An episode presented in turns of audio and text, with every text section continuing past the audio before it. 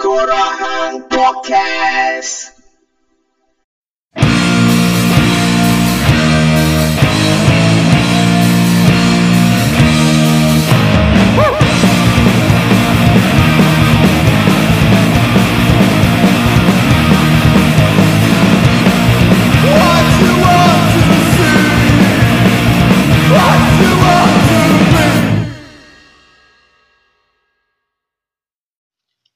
Let's do this shit.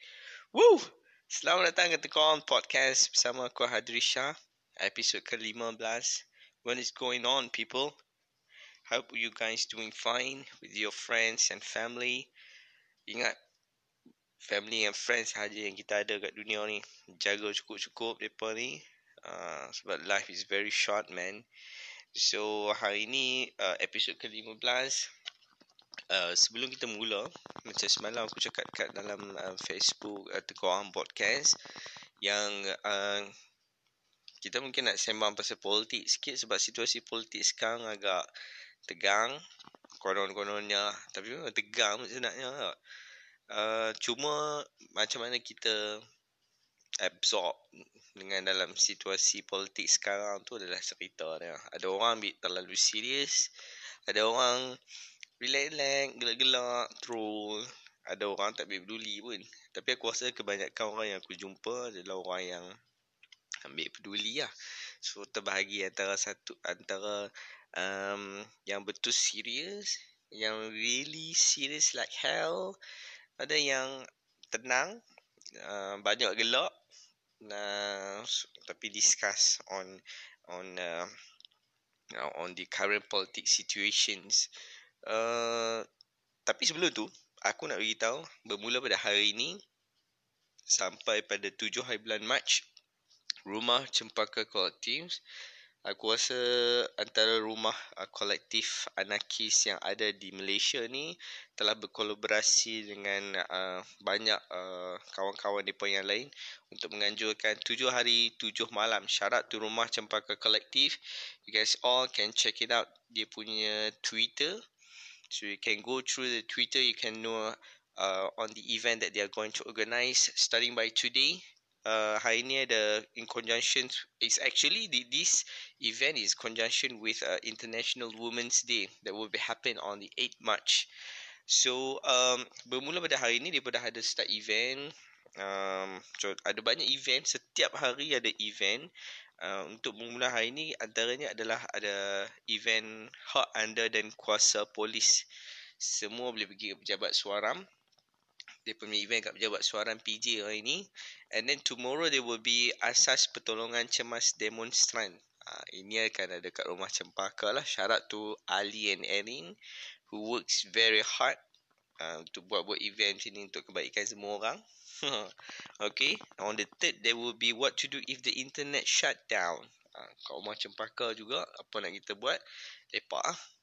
Dan internet tak ada, borang petau nak bersembang dengan kawan-kawan kan. Tapi this all relates, hantar lah Rumah Cempaka, hantar lah Ali macam mana. So they promote on, you know, the direct actions, what will you do if situasi bertambah chaos ke apa semua kan. Tapi yang dalam what to do in internet shutdown ni macam zaman bersih dulu kan. Tiba-tiba duduk Dataran Merdeka kan, internet shutdown. So tak ada communication, tak ada apa semua kan. Okay, so they will have this kind of talk kat Rumah Cempaka on the 3rd March. And then on the 4th March, yang ni quite interesting, ada pesta zin kita di Studio Baru Wangsa Maju. Hampir semua boleh pergi lah, nak belajar buat zin ke, nak share zin ke. Tapi I think this is more on women's punya zin tau. Sebab aku tengok poster dia itu macam orang perempuan jarang buat zin kot. Tak tahu according to yang apa yang aku baca, sorry kalau aku salah. Tapi event ni is actually macam nak tarik ramai lagi zinster di kalangan perempuan. Alright, you go girl. On the 5th March there will be Let's Talk About Consent. Event ni akan ada dekat Common Ground Eco City KL. On the 6th March there will be a gig in Moto KL. Moto KL. Tempat ni sempoi ya. Aku rasa dia macam atas rooftop lah. Aku tengok hari tu yang first time Playbus, first gig Playbus main ni kat Nini lah. Aku tengok macam wow, this is coolest tempat gig yang aku pernah tengok tau. Macam atas ni dengan surroundings, dengan pokok-pokok apa semua kan.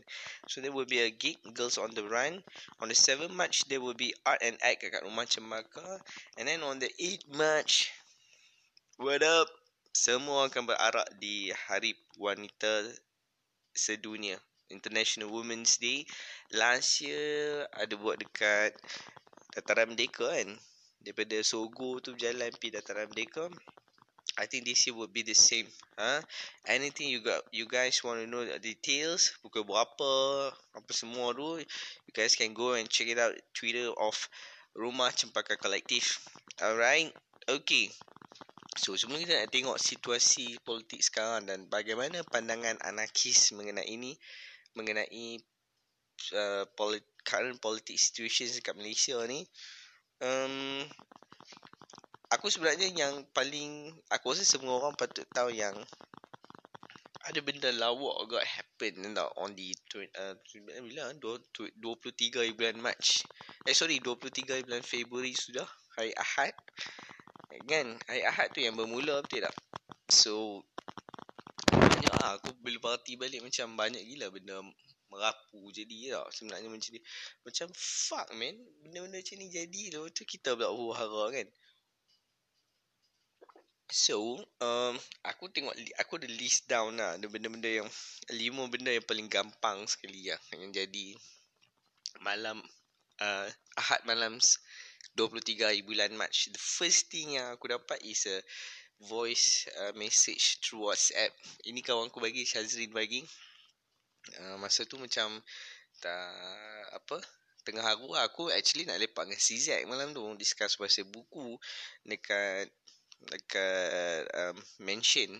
So tiba-tiba dia text aku, dia kata malam ni jadi ke weh, ada riot ni, dia kata macam tu tau.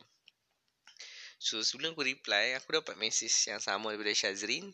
And then bila aku buka voice message tu, adalah agak seorang makcik seorang ni, yang kata apa, yang kata tak payah pergi mana-mana malam ni, tak payah, sorry, dia tak kata tak payah pergi mana-mana.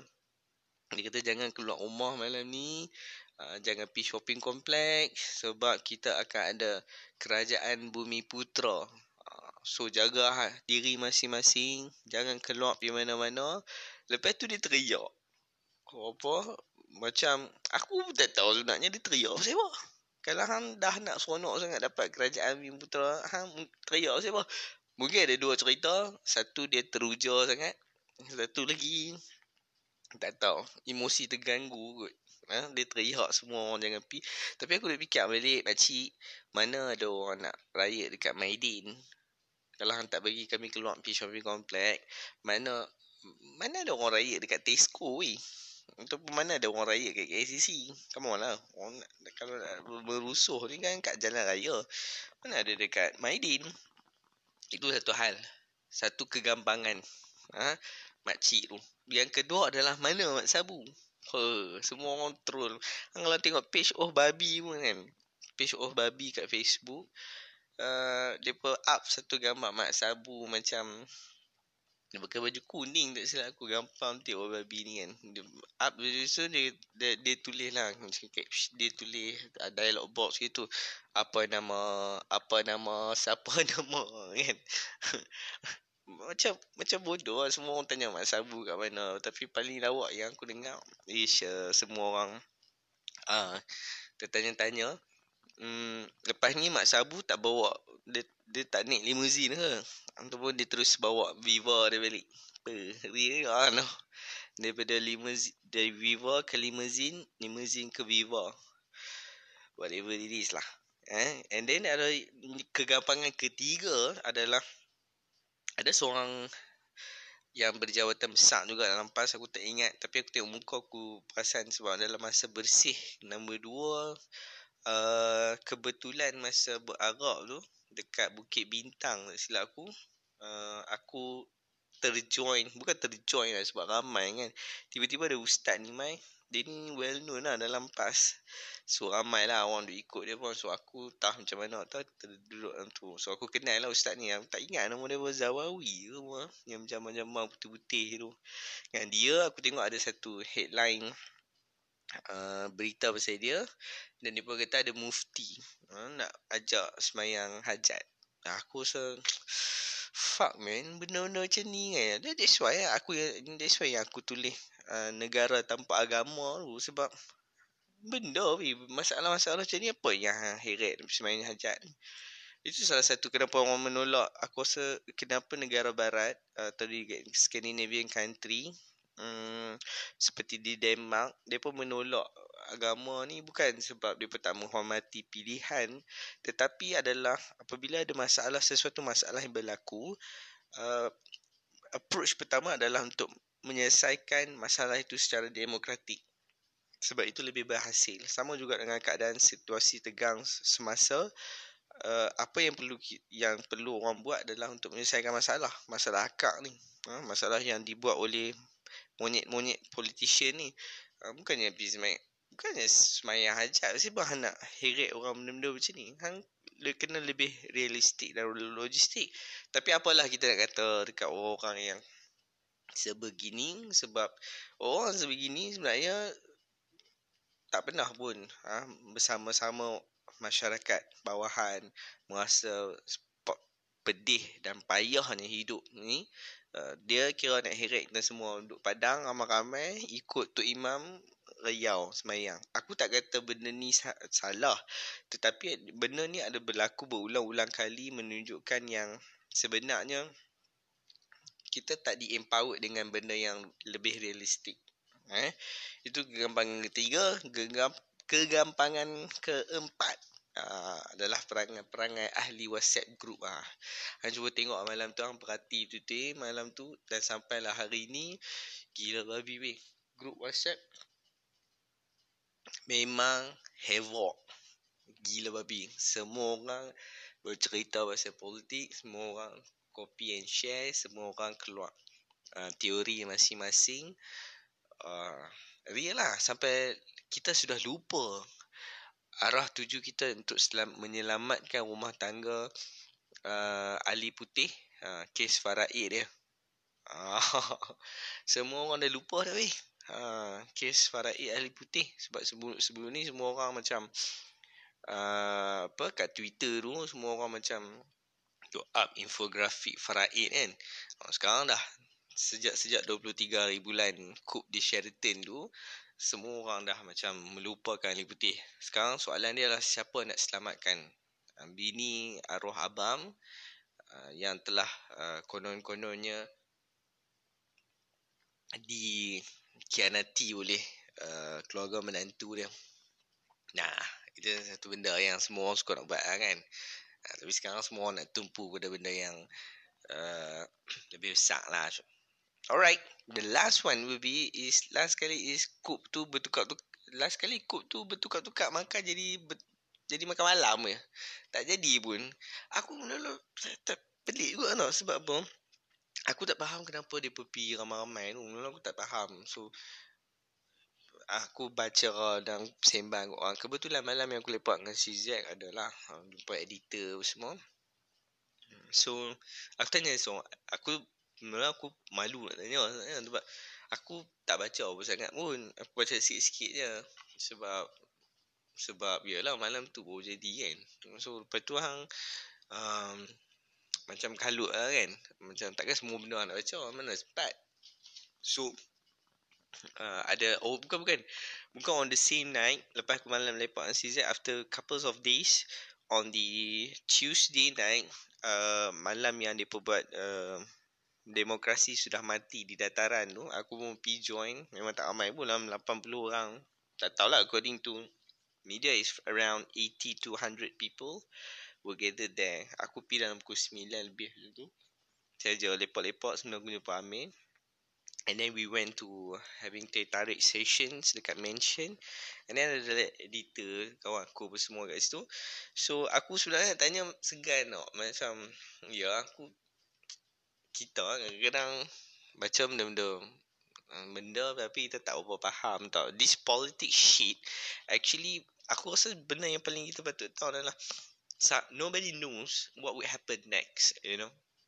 In the real politics, there are so many fucking twist plot yang Budak tu cakap, plot twist tu, and then we wouldn't know what will be the next steps of these politicians. It's beyond our expectations. That is for one thing yang kita sepatutnya tahu.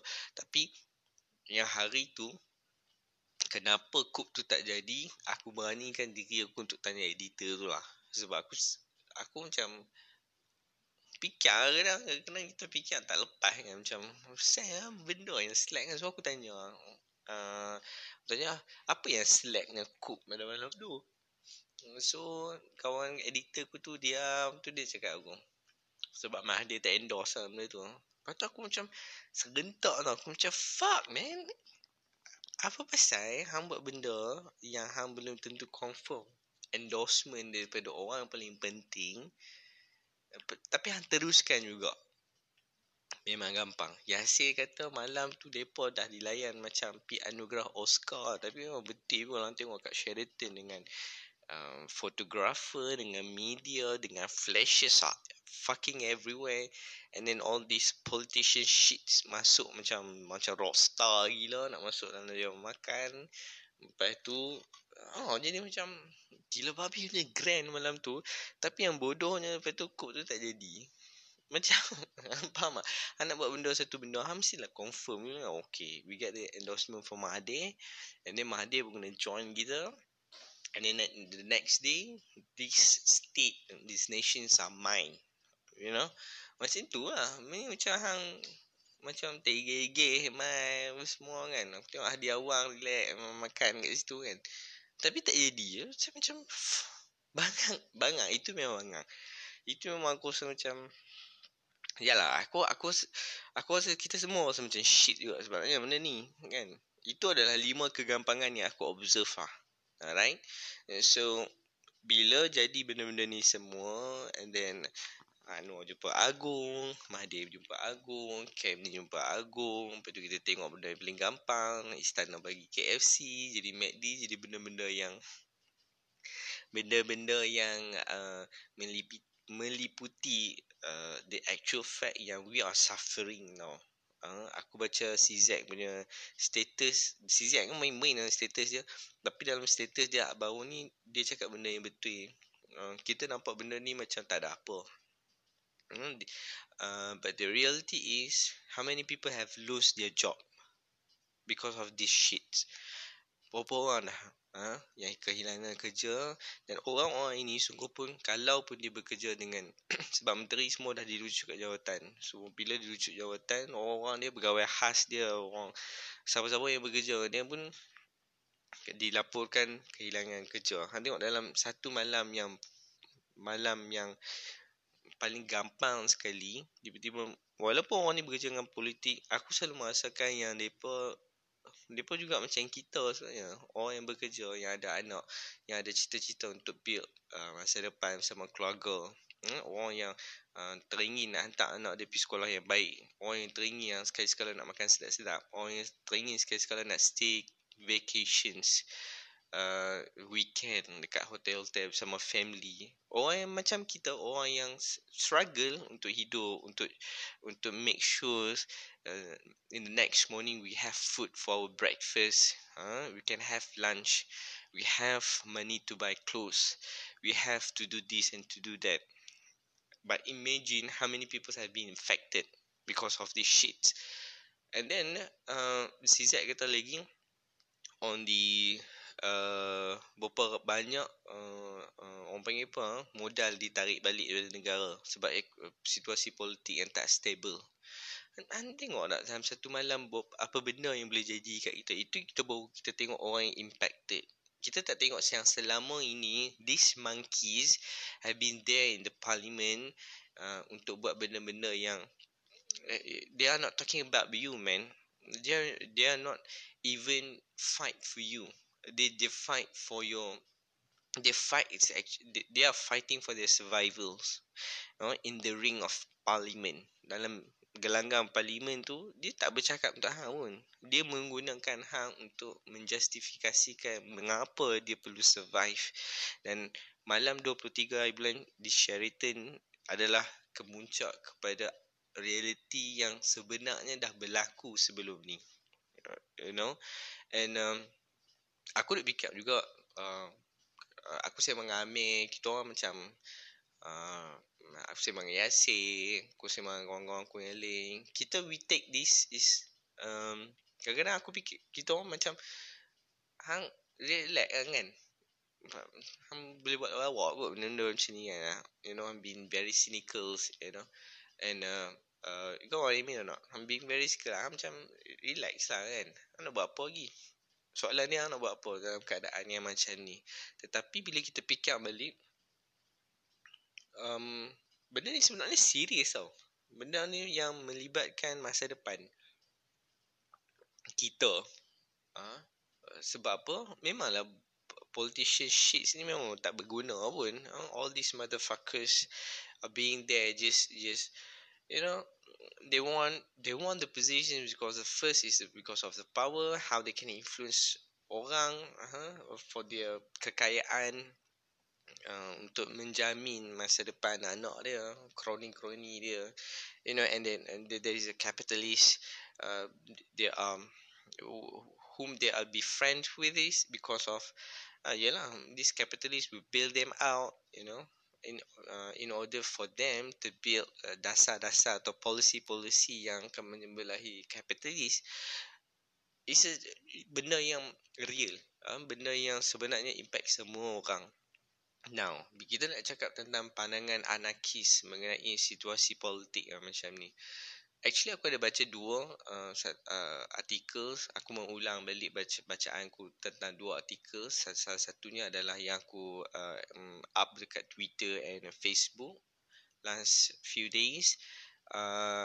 The response anarchist towards Overton government. Itu yang ditulis oleh Wayne Price. Another one yang aku baca adalah tentang anarchist communism and elections. Yang ni ditulis oleh Jose Antonio Gutierrez. The first yang kita nak beritahu, aku rasa perkara pertama sebelum kita menginjak kepada bagaimana respons anarkis terhadap situasi politik sekarang adalah kita nak kena fikir balik kenapa at the first place anarkis menolak elections ataupun ramai pendukung-pendukung anarki menolak pilihan raya. Itu yang aku rasa yang paling kita perlu ambil tahu.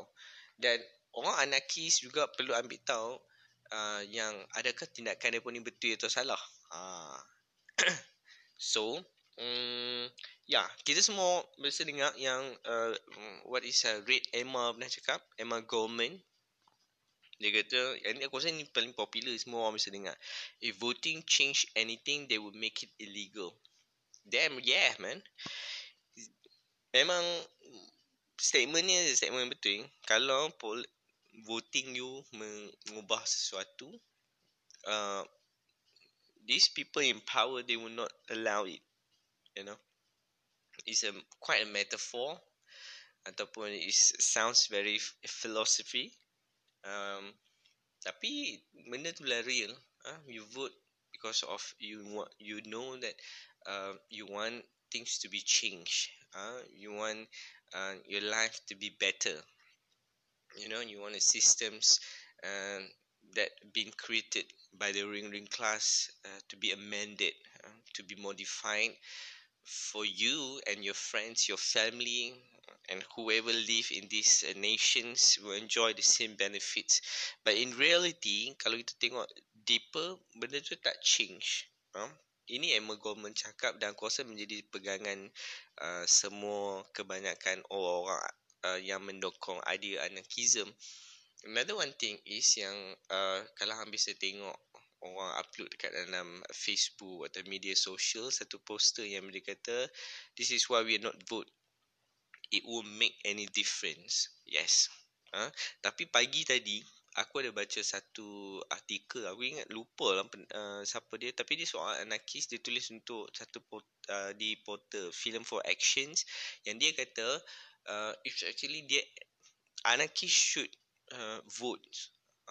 Tapi benda ni aku tak mahu sembang kat sini sekarang lah. Tapi dia cakap anarkis should vote because they should use the current system to against this ruling class. Nah, tapi yang tu nanti next time lah kita cerita. Hari ni nak cerita pasal pandangan anarkis terhadap situasi politik sekarang. And right now we want to talk about why anarchists refuse to vote. It's a tradition, satu tradisi atau budaya atau itulah pegangan kebanyakan anarkis menolak election. Sebab apa? Sebabnya yang kita perlu tahu hari ini adalah bukan elections tu yang kita tolak, tetapi mekanism tu bukan kita tolak, tetapi cara kita vote itu yang kita sebenarnya tolak. Faham tak? Mechanism election is only a mechanism. Salah satu benda yang hang gunakan, satu instrumen yang hang gunakan untuk dapat idea yang lebih baik supaya kemudian untuk di-apply. Voting is not wrong. Tetapi yang ditolak anarkis adalah cara voting tu. Mekanism apa yang dipakai? Mekanism yang kalau hang tengok, kalau hang bisa baca buku Noam Chomsky Occupy, dia ada cakap bagaimana mewujudkan salah satu democratic society. Hari ini bila kita ada elections, yang turun ke padang, yang turun ke pasar malam, yang turun ke rumah-rumah kawasan kejiranan, yang berdegang-degang berucap di padang adalah orang-orang politik elit. Depa mai dengan gerombolan, depa mai pasar malam, depa mai sini, depa mai sana, depa mai jumpa kita masa tu daripada masa, depa mai just nak kata apa yang depa nak buat. You know, they bring the idea. I will do this, I will do that. Fuck, you just give me my vote and I'll give it to you. Alright, tapi dalam buku Noam Chomsky dalam Occupy, ataupun aku rasa dalam buku-buku lain pun ada orang dia duduk cakap benda yang sama.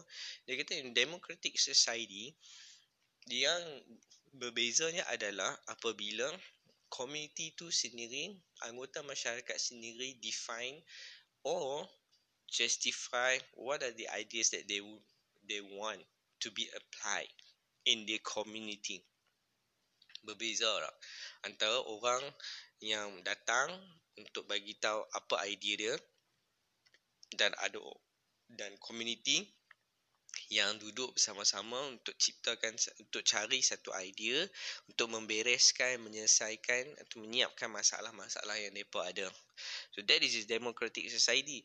Now mekanisme yang kita cakap ni adalah apabila itu yang ditolak. Sebabnya apabila orang-orang parlimen ataupun politician janjikan sesuatu, sebenarnya perjanjian yang mereka bawa tu adalah tak menyelesaikan grassroots dia, masalah akar yang kita ada. Ini yang ditolak sebenarnya. Actually kalau kita tengok dalam apa yang ditulis oleh Jose Antonio Gutierrez, dia ada kata macam ni. Anarchism, first of all, has nothing against voting as a mechanism, as a method to decide practical matters, as it making some decisions once the different positions have been debated and exposed, or as it is the elections of some delegate or representative. What's really important is the context when this mechanism is exercised. Anarchists are not, by definition, against elections as a mechanism. This vote is exercised within the framework of the state, which this can validate its dominations over those of us who are excluded from decision making, who coincidentally happen to be the same people who are excluded from the businessman fees. When we call not vote in this kind of elections, what we are really calling for is the struggle against state and capitalism, not against elections as an event. Our position so is not so much against to voting as to the whole of the state apparatus. Maksudnya sama macam apa yang Noam Chomsky pernah cakap. It's on democratic society, because by the end of the day, after you give your vote, the manifesto much likely will not be filled by these politicians. Kita experience benda ni tak? Betul, PRU 15 kita mungkin terlambat. Itu sebab aku pernah cakap dulu dekat dalam ML Studio, kita mengambil masa 60 tahun kot untuk see the changes of the government. Not to say that I endorse governments, tapi kalau kita tengok secara generalnya, 60 tahun kita ambil masa untuk menyaksikan satu rejim jatuh untuk naikkan satu lagi kerajaan baru, yang mana kita masih menganggap yang itu adalah kejayaan. Mungkin, tetapi kita menjatuhkan satu rejim dan kita melihat satu lagi rejim baru yang naik, yang akhirnya sama juga. Sama it means what? Sama it means that there are always be with the capitalists. What happened to Penang, man? You should know what happened to this environment. Huh? Yang kaya is a developer. Yang kaya adalah kapitalis. Yang merosakkan sekarang, yang menambak laut, yang memotong hutan, yang deforestations, yang buat pembalakan gila-gila, adalah orang yang sama, kapitalis yang sama, yang telah diberkati, yang direstui dengan government yang ada. Masalahnya grassroots tak selesai. That's why aku cakap tadi, bila mengapa kita menolak elections is because of these things. Why anarchists tolak elections? Because they don't see any difference.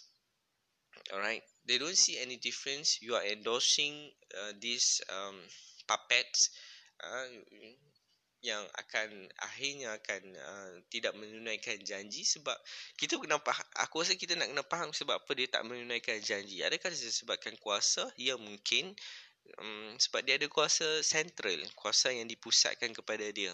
Kuasa itu tak ada ni di sini. Macam dia cakap tadi, adalah sebab Hang hanya bersuara untuk dapatkan siapa yang akan mewakili Hang. Tetapi untuk mempraktis demokrasi itu sendiri, bukannya masyarakat, bukannya rakyat biasa, bukannya cikgu-cikgu, bukan dari kalangan engineer, bukan dari kalangan petani, bukan daripada kalangan nelayan, bukan daripada kalangan pekerja-pekerja bank, bukan dari kalangan kelas pekerja umumnya. Tidak ada. Kita tak pernah mempraktis demokrasi yang sebegitu tebal. Yang kita ada adalah kita mengundi untuk mendapatkan representatif dengan harapan segala idea yang dipertaruhkan oleh politician-politician ni akan disegerakan untuk kebaikan kita apabila mereka berada di puncak, berada di parlimen, mereka menguasai kerajaan dan mereka akan buat. Tetapi turn out dia tak akan buat. Dia tak akan buat semua benda tu disebabkan itulah yang aku cakap, sistem kapitalis dalam satu sistem state, government dengan kapitalis are best friend, man. They are fucking best friend. So, who wants to give a shit? Hang nak masukkan SOSMA ataupun hang nak beritahu, hey, you can, developer, hey, you cannot tambak this pulau, you know, hang tak boleh potong di hutan, hang tak boleh kilang-kilang, hang kena bayar gaji yang lebih tinggi kepada pekerja-pekerja. Ataupun menolak racism, tak boleh. Tak boleh buat sebab tu, because of the power and money that they have, they can buy your democracy. Orang kaya yang aku cakap sekarang ni adalah elites, dari golongan kelas elites, kapitalis dan kerajaan. They can buy your democracy, and you don't practice any shit, man. We don't practice any shit. Bila aku dengar orang kata macam sebenarnya kita perlu ambil bahagian, ya, aku bersetuju sebab itu adalah praktis anarkis untuk mengambil semula kuasa yang diberikan kepada yang terpusat kepada sekelompok golongan, dan kuasa itu diberi semula kepada masyarakat untuk praktis apa dia, untuk bersama-sama untuk mencipta dunia yang lebih baik dengan lebih demokratik. Alright. So, apabila hampir senengat kan orang cakap whoever they vote for, we are ungovernable. Whoever they vote for, we are ungovernable. Sesiapa sahaja yang mereka pilih, kita tidak diperintahkan. Ayat ni memang power sebenarnya. Serius. Tetapi dengan mengajar orang tidak memberi undi, adakah ia menyelesaikan masalah? Aku ulang sekali lagi, dengan tidak mengundi, dan mengajak orang tidak mengundi masyarakat untuk menolak elections adakah menyelesaikan masalah. Faham? This is benda yang paling sakral sekali yang sepatutnya anarkis duduk, analyse dan fikir. Benda ni bukan bercakap hari ni tau. Benda ni dah bercakap lama tentang elections. Bagaimana. Dan dia sentiasa bergolak lah. Sentiasa bergolak sebab apa? Sebab ya kita menolak elections dan kemudiannya apa? Macam hari ni lah. Macam orang tengok sekarang. Sama je PKR. Si Mahathir sama. Anwar Ibrahim sama. Muhyiddin Yassin lagi sama. Semua orang sama. Semua orang tengah bercakap tentang bagaimana dia nak pegang kuasa dan memberi kebaikan pada rakyat. Cuba tengok benda yang paling fuck sekali yang tahu sebab apa. Sebab mereka yang buat benda ni semua. 23 bulan Coach di Sheraton, Azmi nama semua fucker semua ni. Mereka yang buat. Nah sekarang bila aku tengok balik press UMNO dengan PAS dengan siapa-siapa lah bawa-bawa ni. Dia pun kata apa? They do not want to have a united government.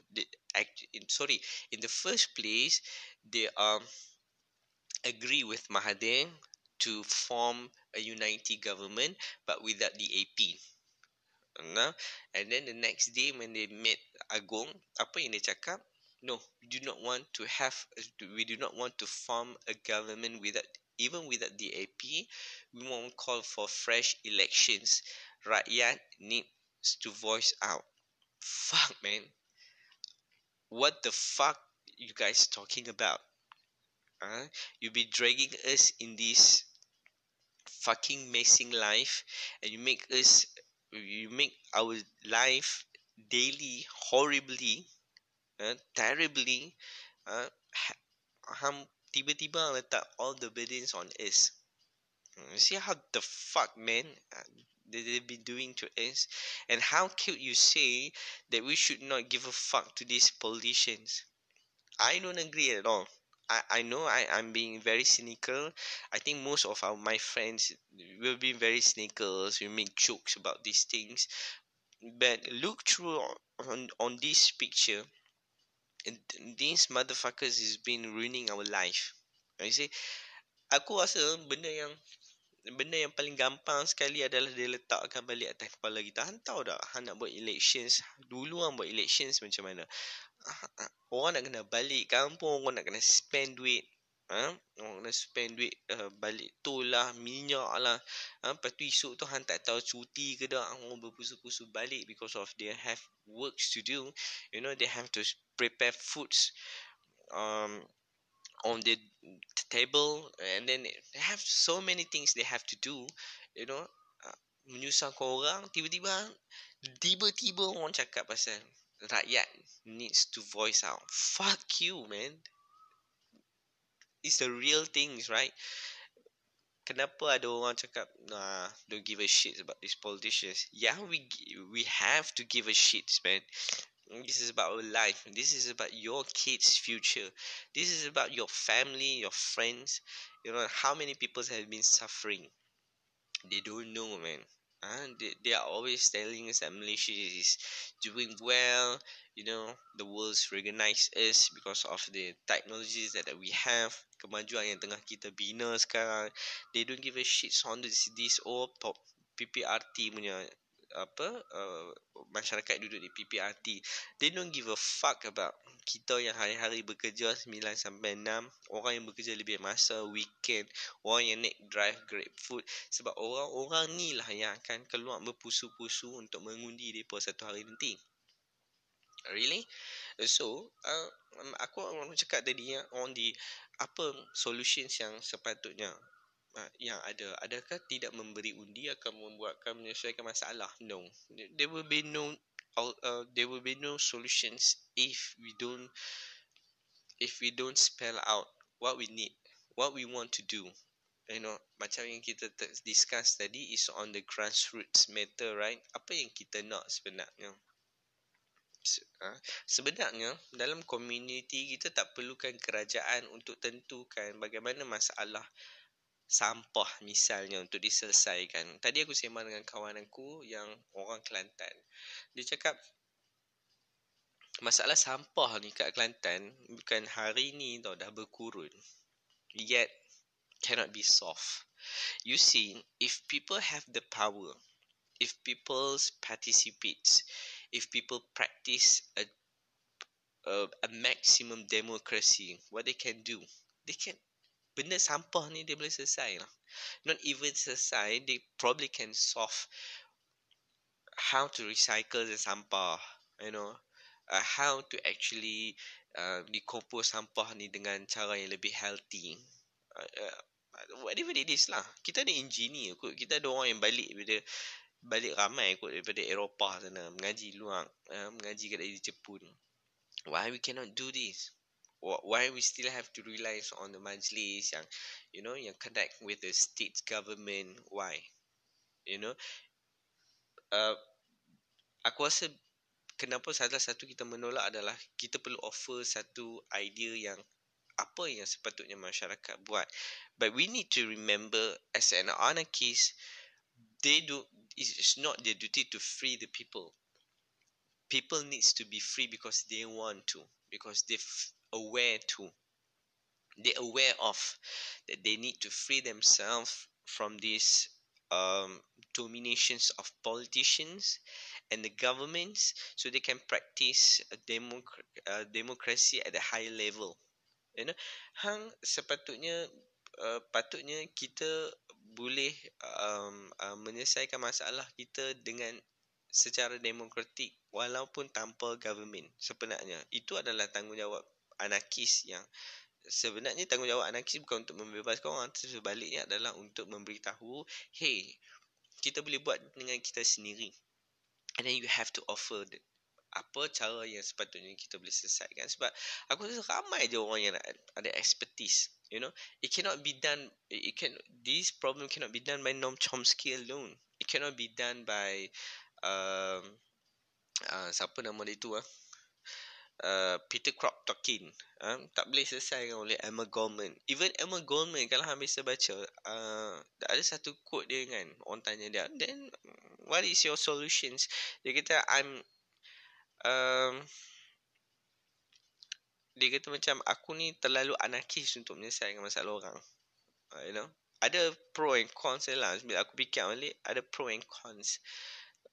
Sebenarnya ya, betul, bukan dia yang sebenarnya nak selesaikan masalah orang. Dia dan community dia, dia dan masyarakat untuk menyelesaikan masalah. Berfikir sama-sama untuk bagaimana untuk menyelesaikan masalah dalam kalangan kejiranan ataupun dalam kalangan community. Itu sepatutnya. Tetapi bila bercakap tentang hari ini, orang melihat golongan anarkis menolak elections tanpa berbuat apa-apa, tidak ada siapa yang impress. Faham tak? Orang kan sentiasa patah balik. Macam sekarang orang marah ke Pakatan Harapan and whatever yang they have been done, and what they have been currently doing. Orang bengang. So the next elections, what else they have? What are the alternative that they have? They will go back to UMNO, they will go back to PAS. And selepas-lepas ni, benda-benda macam tu juga yang jadi. Dia is a redundant cycles. So masalah anarkis sendiri adalah dia tidak mengundi, dan kemudiannya kita tidak memprovide apa-apa solutions.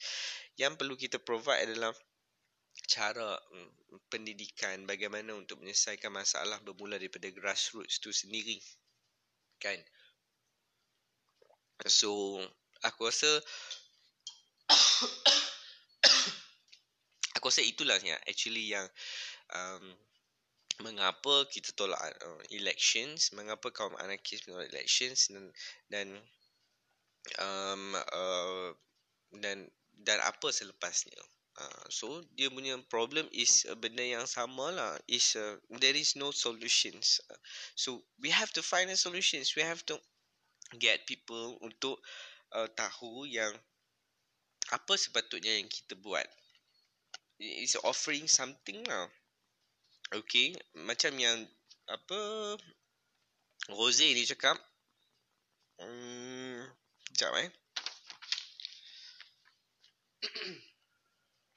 Our propaganda should be focused, before anything else, towards strengthening struggle and organizations of people. Is that we are lack of kita nak dapatkan apa ni orang panggil popular punya power tu, popular punya being populist lah. Orang tak tengok anarkism sebagai satu idea yang popular. That is a problem. Benda yang popular ni orang suka. And so instead of you throwing bombs or Molotov cocktail, you should throw more ideas. You should participate more. Benda ni, aku rasa benda ni aku nak cakap. On the elections itself, menjadi tradisi atau budaya anarkis untuk tidak menyertainya, macam yang aku explain tadi, not because of the mechanism, but because of the elections. Proses yang kita ada ni tidak akan menyelesaikan masalah masyarakat, itu satu. Tetapi yang keduanya adalah apabila kita tidak memberi, kita tidak keluar mengundi, sepatutnya kita ada idea untuk buat benda tu. Betul? So, yang ketiganya adalah untuk organize diri sendiri, community kejiranan untuk mencipta satu idea baru untuk praktis more demokrasi kat kita punya level, supaya tidak ada kuasa yang mendominasi. And yang macam yang Jose ni cakap adalah macam ni yang dia cakap sekejap aku tengok okay, dia tulis ni, does this means to be indifferent to elections? Does it mean not to take a stand? Not at all. Surely we need a clear stand against the democratic bourgeois machine, and therefore against any form of management of oppressions and misery, but we need to be as clear as possible. It is no good to have that many people not voting. Effectiveness of anarchist propaganda should be measured not by people not turning out to vote, but by our influence over the degree of combativeness and organizations of the popular masses. The system is already discredited. Our real work is to show through propaganda and deeds that this system should and ought to be changed. Real lah benda ni. Aku rasa benda ni paling real sekali. Sebab hang tak build popular power pun. Orang tak people don't see that anarchism as an idea of to replace the current political situation. Instead of people were saying that anarkis ni macam itu lah, baling sana baling sini, buat hura ke, duduk dalam gelap-gelap, you know. Macam terpinggir lah. Aku nak cakap tadi yang terpinggir tu lah. Masalah ni pernah diceritakan oleh Errico Malatesta dulu. Dia kata dalam essay dia yang anarchist, and one of the best essay yang aku baca si Errico Malatesta is yang ditulis tentang anarchis dan perorganisasian tahun 1887 macam tu kot dia tulis, tak silap aku lah. Tapi aku masa baca dia kata masalah anarkis sekarang adalah dia mengesampingkan hidup dia dengan masyarakat. Dia tidak datang untuk mengambil bahagian. Dia kata macam ni, macam situasi sekarang kan, kalaulah jadi apa-apa, adakah kita bersama masyarakat? Dia tanya macam tu, lebih kurang. Kita kebanyakannya, kita tidak mahu pergi untuk join. Sebab kita rasa, these guys of idiots, the one who votes to these politicians, the one who give vote to politicians. Tapi, at meantime, kita tak duduk dalam movement-movement yang mendekatkan diri kita dengan masyarakat. And then kita meminggir diri kita. Kita tak mau berkesatuan, kita tak mau organize, kita tak mau buat satu organisasi duduk bersama-sama dengan masyarakat. Kita nak pilih untuk duduk bersama dengan golongan anarkis. Itu problem. Itu yang masalahnya sebenarnya. Sebenarnya bukan kerja kita untuk jadikan orang sebagai anarkis. Kita je kita nak beritahu, hey, you can practice democracy at your level, you know, at your community, and this we can be done at networking. Komuniti hang ini bernetworking dengan komuniti lain untuk menyelesaikan masalah atau menambah baik-baikkan kehidupan yang sedia ada. Yang masalah grassroots yang kita ada ni macam sistem pendidikan, jurang kelas, upah gaji, environment, you know, all those shits yang relates to us lah, yang being very resonate to us. Tapi sebab kita meminggirkan hidup kita dengan golongan-golongan ini, golongan-golongan rakyat biasa, disebabkan itulah orang tak berapa nak rasa macam orang dengan anarkism pun orang dah tahu dah, ni mesti atheist, you know, ini mesti budak pang tak ketahuan, you know, mereka ni sembang je, mereka bercakap pasal politik 24 jam tapi tak memberi undi. You see this kind of feedback, you know, because we don't talk more about how they can be empowered, you know. Anarchism, aku rasa salah satu the true beauty of anarchism is it is not like the others ideologies that can offer on the macam offer benda yang sangat heroic kan tau. Anarchism cannot be done. Macam aku cakap tadi, Noam Chomsky is not the reasons why the world should be a better place. You know, Errico Malatesta pun takkan change the world. And who can change the world? You and me. And they, everybody yang mahu mengambil bahagian untuk mencipta dunia baru ni lah yang akan yang mengheret syurga untuk jatuh ke tanah bumi ni. Tetapi yang sekarang kita ada adalah untuk mencari sosok heroik. Ya, memang akan ada satu figura yang akan macam kita tengok Mikhail Bakunin. Oh, macam wow gila. Tetapi Mikhail Bakunin saja tak cukup. Mikhail Bakunin saja tak cukup. Yang perlu mencukupi idea mahu membawa dunia yang lebih baik adalah semua orang. Semua orang perlu mempraktis demokrasi tu. Sekarang kita memberi demokrasi kepada golongan-golongan borjuah, bangsawan, elite, politician yang kita ada hari ni. Yang macam sepatutnya kalau tanya pandangan aku, dari segi pandangan kita terhadap situasi politik sekarang, aku rasa ya kita sepatutnya marah tau. Sebab yang memberi undi kepada, jelas sekali yang sekarang they've been betrayed. Rakyat betrayed by these all monkeys, bodoh-bodoh semua ni politicians ni. Sebab akhirnya dia patah balik pada kita yang dia berkata rakyat perlu ada power, suara. Kita buat kerja ni untuk rakyat. Fuck man, siapa yang duduk rumah yang paling kaya sekali?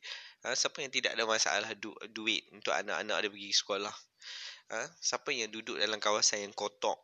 Kawasan yang sampah yang tak dibuang, dalam keadaan yang penuh jenayah, kriminal, siapa? Now they are talking about they are working for the sake of rakyat. Fuck you man. Sekarang kita nak tengok yang aku nak just cakap sikit lagi yang aku kata dalam pendirian ini adalah walaupun golongan anarkis tidak mengundi, sepatutnya dia pemarah.